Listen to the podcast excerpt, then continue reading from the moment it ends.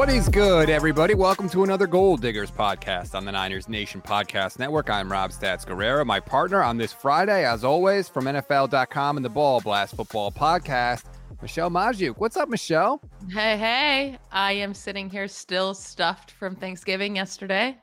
Well done. I had so much mac and cheese. And what's sad is that all I can think about is having more mac and cheese after this podcast. Uh, we have leftovers, and I think I have a problem, but my wife makes the best mac and cheese in the entire world, but she only makes it on big occasions. Uh, see, that's smart. That's genius by Kate, right? It's like Girl Scout cookies. If they're available all the time, then you're not as crazy for them. But the fact that you can only get them once a year, you're like, I got to have the tag along. It's nice and spicy. And you know what it has on top? Little You- you- Well, it's frosted flakes. Frosted flakes on top, and then you put it into the oven so it gets nice and like the right texture. It's so so it's sweet and spicy. It is so freaking good. I got, I'm not going to lie. That sounds pretty damn good. It's amazing. Oh, that's very good. My in laws are actually on their way over now. We're going to do Thanksgiving again because we do my in laws the day after Thanksgiving. So I'm going to, we're loading up again. It's Oh all starting God. over. That's a lot to do twice in a row. Yeah, I'm up for the challenge.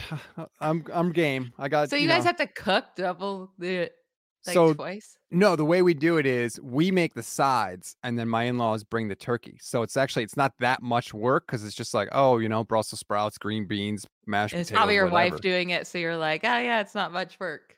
Yeah, I I do all the dishes and I watch the kids. She could, she would probably murder you right now if you're like, yeah, it's not much work at all.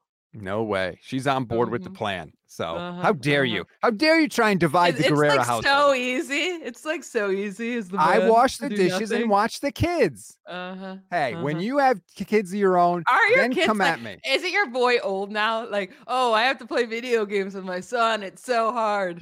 He's eight, and my daughter will be three in March. Three's a hard age, but it's just funny. Like your son is pretty easy, I'm guessing. Yeah, so nonetheless, sometimes he fights with his sister. Hey, how dare you? We have a perfect division of labor that everyone is happy with. Let's Uh-huh. not let's not do Uh-huh. anything to shake that up. Let's talk about, I don't know, football perhaps. The 49ers, can we get there or do you want to critique my uh, domestic bliss? Nope. I want to get to the 49ers. Had a Good. great game. Had a great game in week 11. It's what we needed to see. A smackdown. I thought I was going to have to come on this podcast this week and hate on Kyle Shanahan again because the first quarter I was like losing my mind, but they put it all together and they looked fantastic all around. All around great game. Yeah, I don't have a single complaint, really. I mean, everybody did their job fantastically. It was a beatdown. It was exactly how we expected the 49ers to play against an inferior team. And they should be able to do maybe not quite as well this week, Michelle, because I think the Saints have a better defense than the Cardinals, but they Do should they? be able. I don't know. Well, you tell me. I mean, I, I know the Cardinals scoring wise was pretty crappy. The Saints are getting a bunch of people back from injury, which I think will help. No, the Are they? The Saints aren't a good defense. They're allowing the eighth most points per game in the league. They stink. Their, their whole team stink, and especially you take them out of their dome and they just fall apart. Like they're such a bad road team. I feel like they've been a bad road team for a long time now. Even with Drew Brees, you knew he was going to destroy you in the dome, but put him outside, and all of a sudden it wasn't the same. And Andy Dalton, five pass touchdowns, five interceptions on the road this year. Is this true? There's only oh, he's only played two games, but he's thrown five interceptions in two road games. I don't know how they've only had two road games with Dalton so far, but it, it hasn't been pretty for him outside of the dome. And it, it's Andy Dalton. Like, come on, this defense should just demolish the Saints offense. Right. Even Andy Dalton at the peak of his powers with Cincinnati, they should demolish. Now this is broke ass Andy Dalton.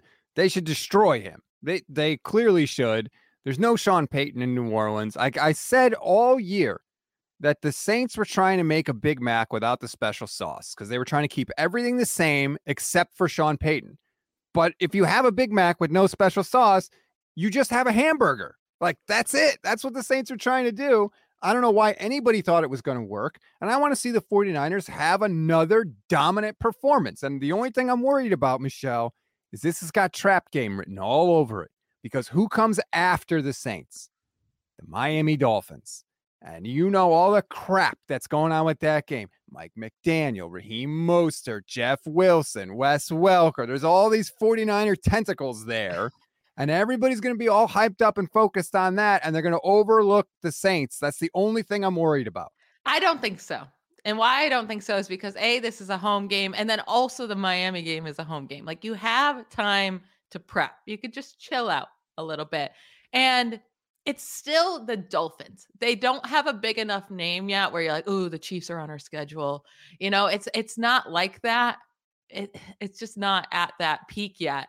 I still think it's the Dolphins. Yes, they will be hyper focused on all of the fun storylines next week, but I, I don't think they're there yet. I, I think they're a well coached enough team and have strong enough minds to not worry about that next week. Focus on this game. It's home. It's not in New Orleans. I think it'll be okay. I really do think they will destroy this team. I think they will cover. They've actually covered the spread in 10 of their last 12 games against the NFC.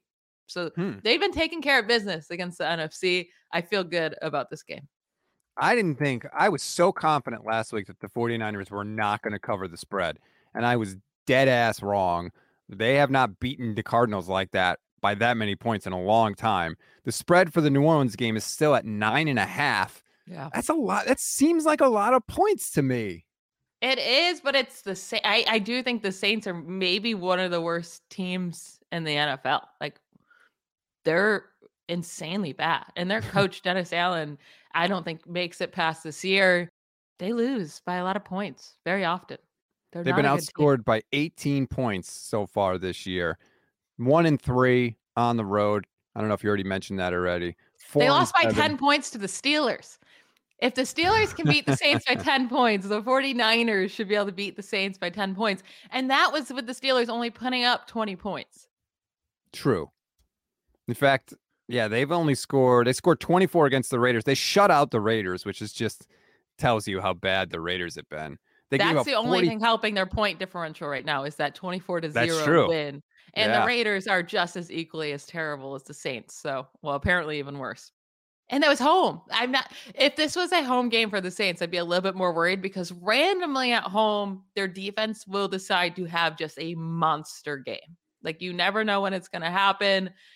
They do have good enough pieces on defense when they're healthy to have a monster game, but out, take them out of their dome. They don't know how to act. They just don't. They're not even a football team out of their dome.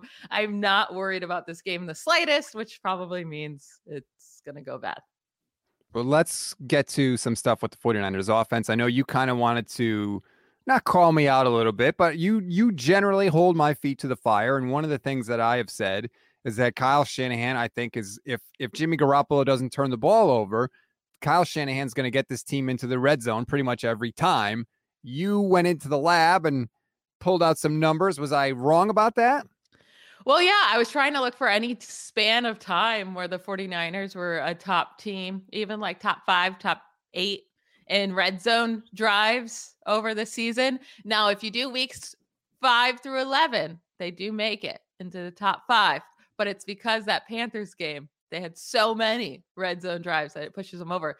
Any other span of time, they're not really there. Weeks nine through 11, so their last three games, only seven red zone drives, tied for 17th in the NFL. Now, you did mention they have a lot of long touchdowns during that time, so that could kind of change things up, but it's only seven. That's pretty low when you're looking at the top there. It's the Bills and the Chiefs with 13, almost double the red zone drives, the Dolphins with 11.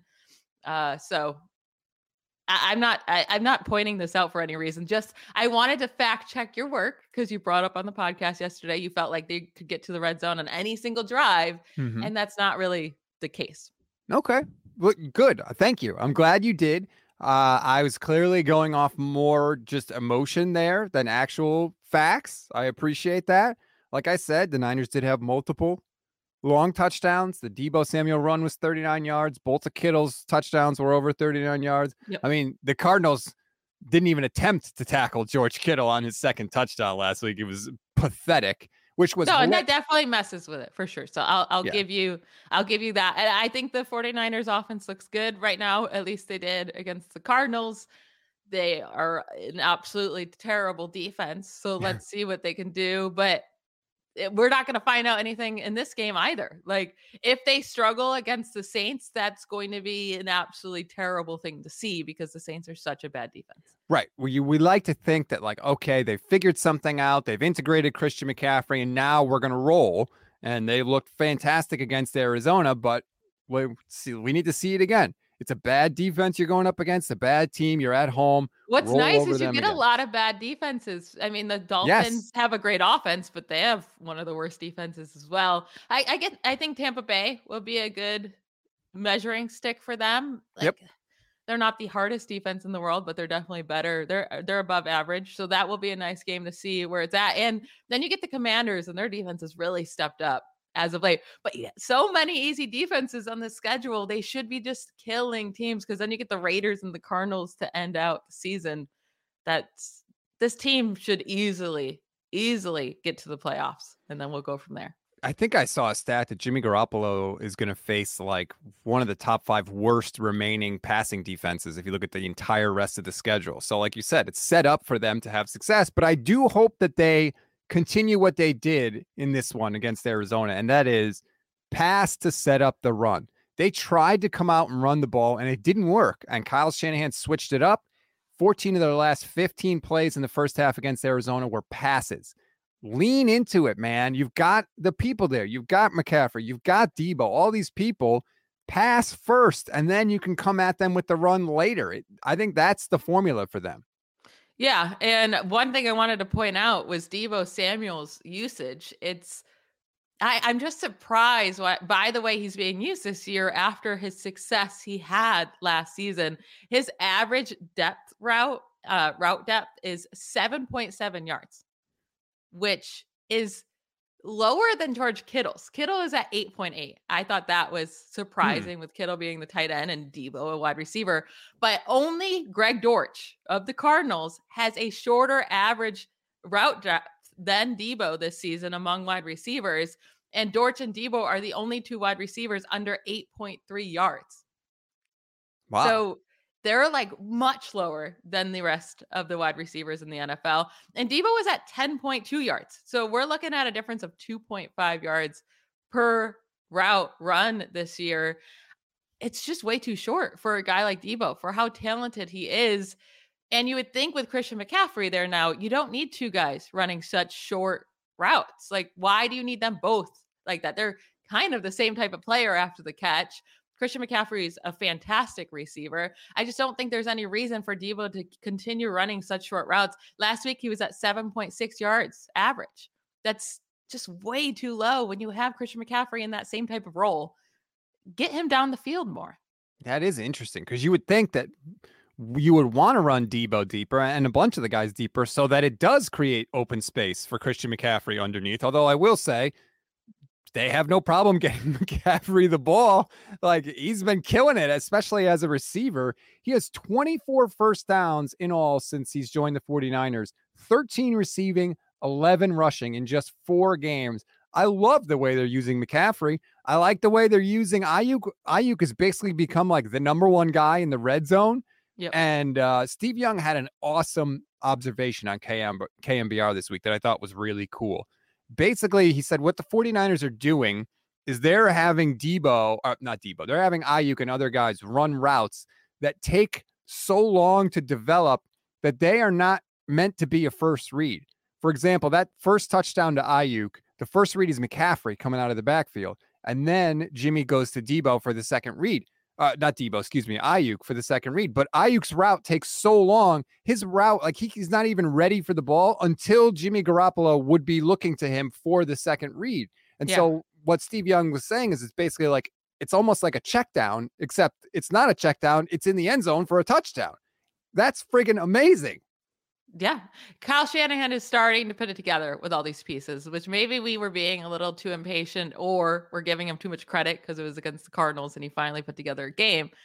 But I understand how it can be hard to utilize all these players. And I think he did it correctly last week. I was saying the Cardinals are so bad at tackling and allowing yards after contact, allowing yards after the catch. And he was destroying him in that way. Get the ball into these guys' hands, sure, and let them do their work afterwards. Even with Deebo, I know it was a rush, but it's still the same type of thing. Mm-hmm. They're really bad at tackling, and it has a lot to do with the effort that team puts in. Imagine being a Cardinals fan right now. I, would you want to be? Is there a team that you wouldn't want to be a, a fan of more? Maybe the Browns with their situation. But, but yeah, like at least that team tries, you know? Right. And trying. with the Cardinals, you just three upped Kliff, you just three upped Kyler, you, you just no re upped Keim, your GM. Like, yeah, that's that's not good. You but just have th- a bunch of guys that don't give a crap when you care so much, like as a fan. Like that sucks. That's kind of that's kind of like who the Cardinals have been for most of their existence. I hate to break it to people, but uh, no, but I agree. First half, Kittle, three catches, McCaffrey, five catches, 10 targets between them that was exactly who the Niners needed to, to target against Arizona because they couldn't stop running backs out of the backfield and they couldn't stop tight ends. I like to see Kyle attack where they were weakest with good players, not with Ray Ray McCloud, you know, not with Ross Dwelley, with the actual superstars that you have on the team. Uh, I hope that they can do that against the Saints. That was the best part of that game. We saw nothing about Ray Ray McCloud. Yep that was that's what we want to see. Please. You have too many weapons to ever target Ray Ray McCloud. I agree. I, it's absurd to me that like he should get maybe one target. Maybe it should come like late in the fourth quarter when the game is a blowout. Like you just yeah. the defense is happy when you target those guys. That's why that drives me crazy because it's like if the defense could pick who you would throw to, they would pick Jauan Jennings and they would pick Ray Ray McCloud. So stop doing that. Yeah. And it's not like, oh, these all these guys are covered. Like, no, they can't be. You they cannot be. You have too right. many options. They cannot all be covered. Figure it out. Uh, but they did. I, I don't want to. This is not the week to crap on the 49ers because they looked fantastic all around. Mm-hmm. I do. I am. I want them to utilize Deebo differently. You don't need to use him in this role. There's no reason to. You have another guy that already can play that role. Get Deebo, who is so talented deeper down the field. I'm not saying super deep, but go back to what you're doing last year with him when you get him a little bit farther down the field. There is no reason to be using him like the Cardinals are using Greg Dortch. They're not the right. same players. There's no reason for it. Let's go. They're just you paid Deebo too. So right. Stop using him as if he's not an, an extremely talented receiver. And just to refresh people's memory, because I think sometimes we forget, Deebo last year, the beginning of the year, week one, nine catches, 189 yards, a touchdown, six catches, 93 yards, five catches, 52 yards, eight catches, 156 yards, two touchdowns. He was dominating purely as a wide receiver early in the year last Those year. First so, nine weeks, he was on pace for like 1900 receiving yards. Yeah. He ended with 1400, which is still a great season, but mm-hmm. he was destroying it as a receiver. And then they completely changed his role, which he still was great in that role as well because he's a very talented player. I just don't think it has to be this extreme. right. I, I really don't get why they've completely diminished his role to just being these short routes. And maybe some people are saying maybe they want to keep him fresh for the playoffs. I have no idea. I don't know how that keeps you fresh. You're just like I, I think that would get you hit more, right? If you're closer to the line of scrimmage. Well, that's what I keep saying. Let him break tackles of defensive backs instead of having to break linebackers and defensive linemen on these shorter plays. And I hope they do that. Deebo had 819 yards the first seven games of the season last year, and he was averaging 18.6 yards per catch. That is incredible. So he's capable of it, and I hope they do it. Um, and I look, I mean, if they're going to score 38 points a game, I guess I'm not going to worry about it too much. But it's just, it goes back to what we're talking about. Like, your advantage is having a guy like Deebo, a guy like Kittle, impressive athletes that can make plays. So use it. If you don't give him the ball, then it's like he's not on the team. You know, it's only an advantage if you give him the ball down the field. And maybe I'm just not remembering correctly, but I feel like last year they used him at like crossing routes so much, a little bit deeper down the field, like intermediate. Hmm. And once you get him over the middle and you hit him in stride, like dude's gone. and I, I, don't see them using him in that way anymore. And I, I, think they really should bring that back where he's just crossing over middle, hit him in stride, and no one's going to tackle that man. I mean, you saw it against the the first game of the Rams right before halftime. He catches that pass and just breaks four tackles and runs for a touchdown. Um, and maybe they'll get that going. You know, well, I mean, has... this is good news, right? They scored 38 points last week, right. and we still have like, okay, well, you're not using everybody eh, eh, like as well as you could be. That's good, right? We still have, I mean, what, eight games left this season? Right. Seven. So there's still a lot of the season left, plus the playoffs. So they're already a scary offense, and they could be even more scary if they get it all going. Let's take a break. When we come back, we'll get to some best bets this week against New Orleans and try to win you a little bit of money. Back here on the Gold Diggers podcast. All right, Michelle, week number 12. Best bet time for the 49ers going up against the Saints. Uh, I've got some things. You've got some things. Where would you like to go first? Let's start with George Kittle because last week Love that over for him. I've actually been pretty good at hitting on the George Kittle games. I think yes. I'm three for three on those so far. You're like the George Kittle whisperer. I am. But this week I'm taking the under for George Kittle. I'm going under 46 and a half receiving yards. Kittle has had three really good games and the rest kind of just disappears. So mm-hmm. he's actually has not hit this game or hit this over in four of his how many games played this year? Eight games. So 50% of the time, he's not hitting this over. And one of the games he hit the over, it was exactly at 47. So he was wow. 0.5 yards over this. And I, I think Shanahan right now is figuring out, like, well, as he should be, I have so many weapons. Let's exploit the best matchups. And that's what he's done with Kittle. When it's a great matchup, he uses him. When it's not, he doesn't and the Saints are allowing the third fewest receiving yards per game to the tight end position this season. That's even fewer than the 49ers. And we know how good they are at covering the position. Wow. No tight end has hit 50 receiving yards against the Saints since week 11 of last season. Damn. Yes, of last season. And only one tight end has hit this over of 46 and a half this season against the Saints. It was Noah Fant. He just hit the over, and it's because he had a 32 yard reception. So Kittle's going Kittle could do that, right? That's the only way I think he hits us over though, is if he gets one of those 30 plus yard receptions.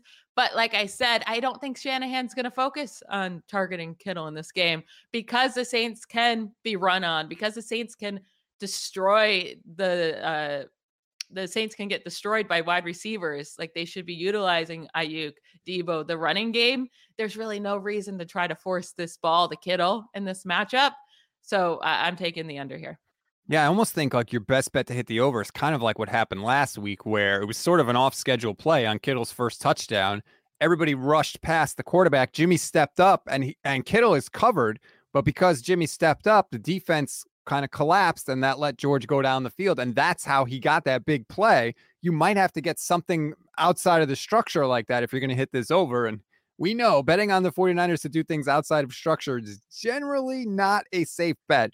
So I like that one for number one. You know, I always sweat out those unders though. I, I know like this is killing you to take the under. I, I don't like it. betting the under. It's the worst watching games. I like. I guess I don't really care if Kittle, uh, you know, if they're winning and George Kittle's doing good. Like I'll lose my bet, but I just, it's just so much more fun to bet on the over. So my yep. next two are the overs.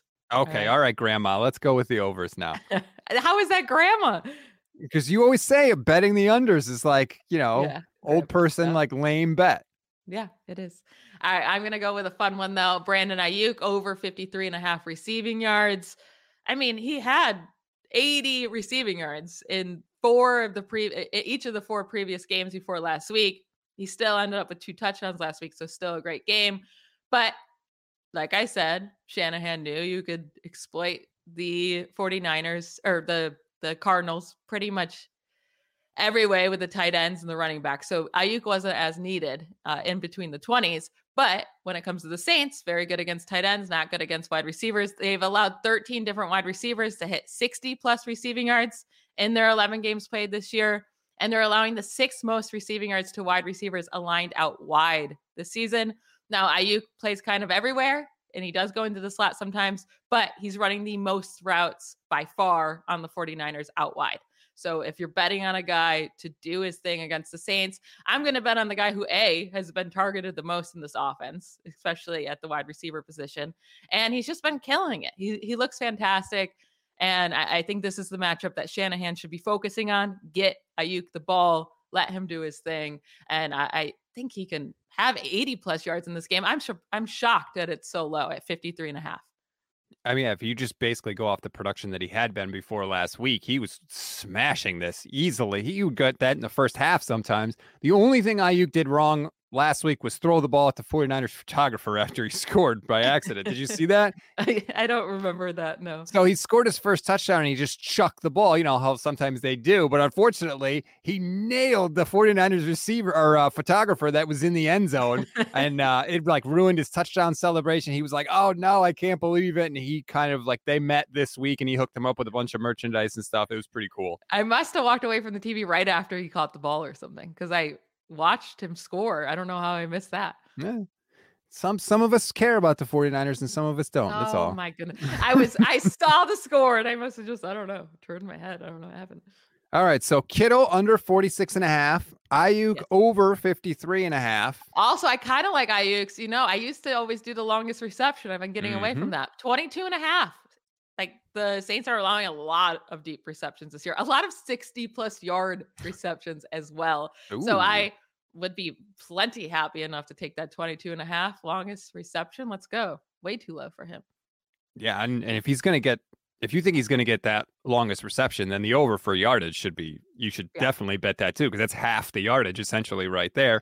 All right. What is your third best bet? All right. I'm going with 49ers over 26 and a half points scored. Now, they need to do this. This is what I'm talking about. Like I, when I take these certain bets, I don't think I'm wrong if they don't hit it. I think Kyle Shanahan is wrong for not getting them there. Like that's, oh, okay. that's kind of that's what that's how I extremely feel. Like the, Kyle Shanahan needs to score 27 points on this defense. The Saints are allowing the eighth most points per game in the NFL this season while playing the Falcons, the Buccaneers in week 2 when they still sucked and had no offensive players. The Panthers, the Cardinals, the Raiders, the Steelers, and the Rams with Bryce Perkins in 7 of their 11 games. Like those teams are not good, and they're still allowing the eighth most points per game. They've allowed 20 plus points in all but one game this year against the Raiders. And when they play against good offenses, the Vikings hit this over with 28 points. The Seahawks hit this over 32 points. The Cardinals 42 points. The Bengals 30 points. The Ravens 27 points still hit the over. Good offenses or even just average ones are hitting the over. If the 49ers are going to act like and be a good offense, you need to be putting up these points against these defenses. And since adding Christian McCaffrey, they're averaging 28 and a half points per game. So they're they're doing their thing. They're top five in total yards per game, yards per play, passing yards per game, and third down percentage since week seven, since adding Christian McCaffrey. There's no reason they don't hit this over. Yeah, that's surprised it's as low as it is.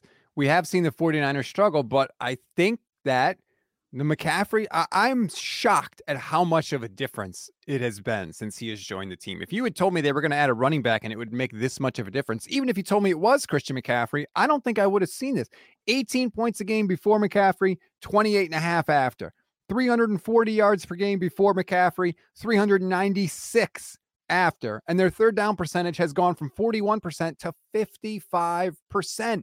That is wild. And I agree. 26 and a half points is not too many to ask. And the question that I have asked Levin yesterday was Does McCaffrey raise the floor for this offense to where it's sort of just like middling average offensive output for them is now in that 22, 25 point per game range, as opposed to early in the year when they stunk and it was 10 to 14 points a game? Yeah, I would be disappointed in them if they're putting up 20 to 22 points. Like that seems way too low for the amount of weapons you have on this offense. They're the most loaded offense in the NFL. There you should be putting up 25 points plus. Like 25 points should be the bottom against a hard defense. Right. And then 30 points should be the bottom against bad defenses, which the Saints are. So I, I, I completely agree with you. When they added Christian McCaffrey, I thought they paid too much. I understand he's a great talent, but I'm like he's a running back, and but I think they're using him correctly. They're using him really in a smart way, and it's helping this offense so much. So kudos to them for paying up what they did for McCaffrey because I do think it it changed them. It put them over the line from a team that can make the playoffs to a real Super Bowl contender when they have McCaffrey on the field. And you were right because I said last week I thought maybe Shanahan should go Elijah Mitchell early and then Christian McCaffrey late. And you said no, I would keep sticking with McCaffrey early and then hit him with Mitchell late. And that's what the Niners did. And I thought it worked out great. They passed early with McCaffrey in the first half against the Cardinals. And then the first drive of the second half, they ran it seven times, which was the same number of times they had run it in the entire first half. And a lot of those were Elijah Mitchell. And they just softened the Cardinals up. They went right down the field. And then uh, Deebo capped it off with the 40 yard touchdown. Yeah, I, I, think it's really nice for McCaffrey to have an Elijah Mitchell in the backfield with him to keep him healthier. And Mitchell looks fantastic. He he really does. He looks like a really after coming off that injury, I was a little nervous what he would look like. He looks great. And it also will help keep Elijah Mitchell healthy as well to have yep. CMC there because throughout his two seasons so far, Mitchell doesn't seem to be able to make it past the three games in a row. So this is also it's good for both guys back here to be splitting the backfield, not to be able to, you know, get tackled as many times in a game. I I really love what they have going on right now in this offense and if they can put it all together, they could and what I love also, I hate teams that are on fire to start the season, kind of like the Bills, because you always end up dying off by the time you get to the playoffs. Maybe you can get back on, but you know who started to gel at the end of last year was the Bengals, and their offense became unstoppable. They really weren't unstoppable for the first half of the season, and then they just were on fire. If the 49ers can start doing that at the perfect time, those are the teams that make it to the Super Bowl. And we saw the Niners get hot at the end of last year. Hopefully, they're starting to do it again this year. Yeah, I but they got hot more as I mean, they were a good offense, but got really hot on defense. I want to see that defense is already good. I want to see them just start destroying teams with offense. But I, I, I wanted to bring up one more thing about the points scored. This is 27 points, or they have to hit 27 points. That could be a defensive touchdown. And like right. I said, Andy Dalton has thrown five interceptions in two away games this year. Throw an interception in this game, and that could be a pick six. That could be anything. So. Jimmy Ward is getting interceptions. That never happens for the 49ers. Uh, Hufanga may do it. I said this last week. Hufanga once a game, at least once a game, has a play where he perfectly times the snap count. It's unreal. And if he does that against Andy Dalton, he may poop his pants, and that could lead to a fumble or a big play and possibly a touchdown. I'm calling right now a Hufanga touchdown. It's happening. Oh, all right. If that happens, I'm going to be texting you feverishly. You'll be like a friggin' uh, fortune teller. I wish they had an Elijah Mitchell rushing yards over because I think I would take the over for Mitchell's rushing yards. And I think I'm going to take the under for McCaffrey. He's at 58 and a half rushing yards. He has not just purely as a rusher, he hasn't been great the past couple of weeks. He's been fantastic as a receiver. You could say been, his entire career. He's not a very good in the in between the tackles runner. He like hasn't he can, been for his whole career. He's just so dynamic everywhere, and he's a long one. But like if you're running him 30 plus times in a game, that's not going to be great for him. No. And like he had the big play, which was awesome. The the pitch left where Trent Williams gets out front and blocks two people on the same play, and he uh, McCaffrey broke it for 20 yards, and that was a nice play. But other than that, he really didn't do much as a rusher. So I think I would I'm gonna go under as well and join you in that. I'll go under McCaffrey at 58 and a half rushing yards. I just have to check real quick. Oh wow, do they 50 have a half. Why did I think it was? I thought it was at 38, and I was like, oh, like I was thinking about even taking it at under 38. it's wow. 58 and a half. Yeah. Why is that so high? He's I barely like, know. if we think the 49ers are going to win this game pretty easily, then it, they're not going to need McCaffrey much at the end of the game either. And they're going to be running Elijah Mitchell more. They're not going to risk McCaffrey getting injured. But eight carries, 18. Okay. 14 and 7. It's not like he's touching the ball that much as a runner. And 38 car- or 38 yards, 38 yards, 39 yards in 3 mm-hmm. of his mm-hmm. four games with the 49ers. Why would this then all of a sudden be at 60 what is it? 58 60, and a half, I think. Oh, 58 and a half. Wow. That's really I the only thing I think is maybe they're assuming he might pop one because he can hit that over he can break off one explosive yeah, play. Um, but no, I would feel comfortable betting it. I have to check really quick. I don't see the Nick Bosa bet for Nope, sacks. Like there. that I one week that was up there. He's absurd. And I keep saying, like, nobody's talking about him for defensive player of the year. He gets a sack every week, Michelle. He's at 10 and a half sacks already. He's missed a game and a half this year. And you just keep chipping away at that season total for over. He gets one more sack. I think that that puts him over the mark. I'll be cashing that bet, laughing all the way to the bank since I made it. But we need to know what. So you're saying nobody's talking about him as defensive player of the year. How far is he down the odds list for defensive player of the year? Because he leads the league uh, in quarterback hits with 27. Only he's the only player with over 25 right now, and he missed a game, so that's even more impressive. A game and a half. The, the other game, he only played 26 snaps in before he before he came out. The only players with 25 plus quarterback hits in their team's first 10 games since 2006 are JJ Watt, TJ Watt in 2020. So I guess not in 2021, his defense player of the year, but still. And then Aaron Donald in 2018. Those are three really good players who have all won this award in their career. And I- just feel like it's Mika. Uh, I always say Mika, Micah Parsons' year to win it. I just Yeah, but like, they- why are we saying that? well, he, I mean, he has been pretty fantastic. He's been putting up a lot of sacks as well. Not as many as Bosa. Yeah. The problem I don't is know. he's I feel like it was already just plays. decided that he's just going to win it this year. People are just like sticking with it. Yep, that's the Nick crap. Bosa's not exciting enough. I swear to God, if he had a more exciting uh, celebration after his sacks, people would be talking about him more. But So- he puts up, no, he has no emotions. Parsons has three forced fumbles and a fumble recovered. That the splash plays like that do matter. Bosa doesn't have any of those. He's third right now in the defensive player of the year odds, but but Parsons is Parsons is minus five fifty. That's how much of a favorite he is. Judon Matthew Judon of the Patriots Well, is second at plus win. seven No. And he's never gonna Bosa. Is third at plus 1100 which if you feel like he's going to go on a run and it's possible he does because if the offense like you're saying is going to be as good as it is that means opponents are going to have to pass and if opponents have to pass that's going to give Bosa more pass rushing opportunities. So he may get those sack numbers up and that may push him over the edge. So it's plus 1100 if you're feeling frisky. The cool thing for that I've just noticed is the Niners have two other players on the list of odds for defensive player of the year Talanoa Hufanga is plus 8,000 and Fred Warner is plus 9,000. So that just tells you how stacked the defense is for the Niners. They have three guys in there for defensive player of the year. That's pretty crazy. I do think it comes down to Parsons or Bosa.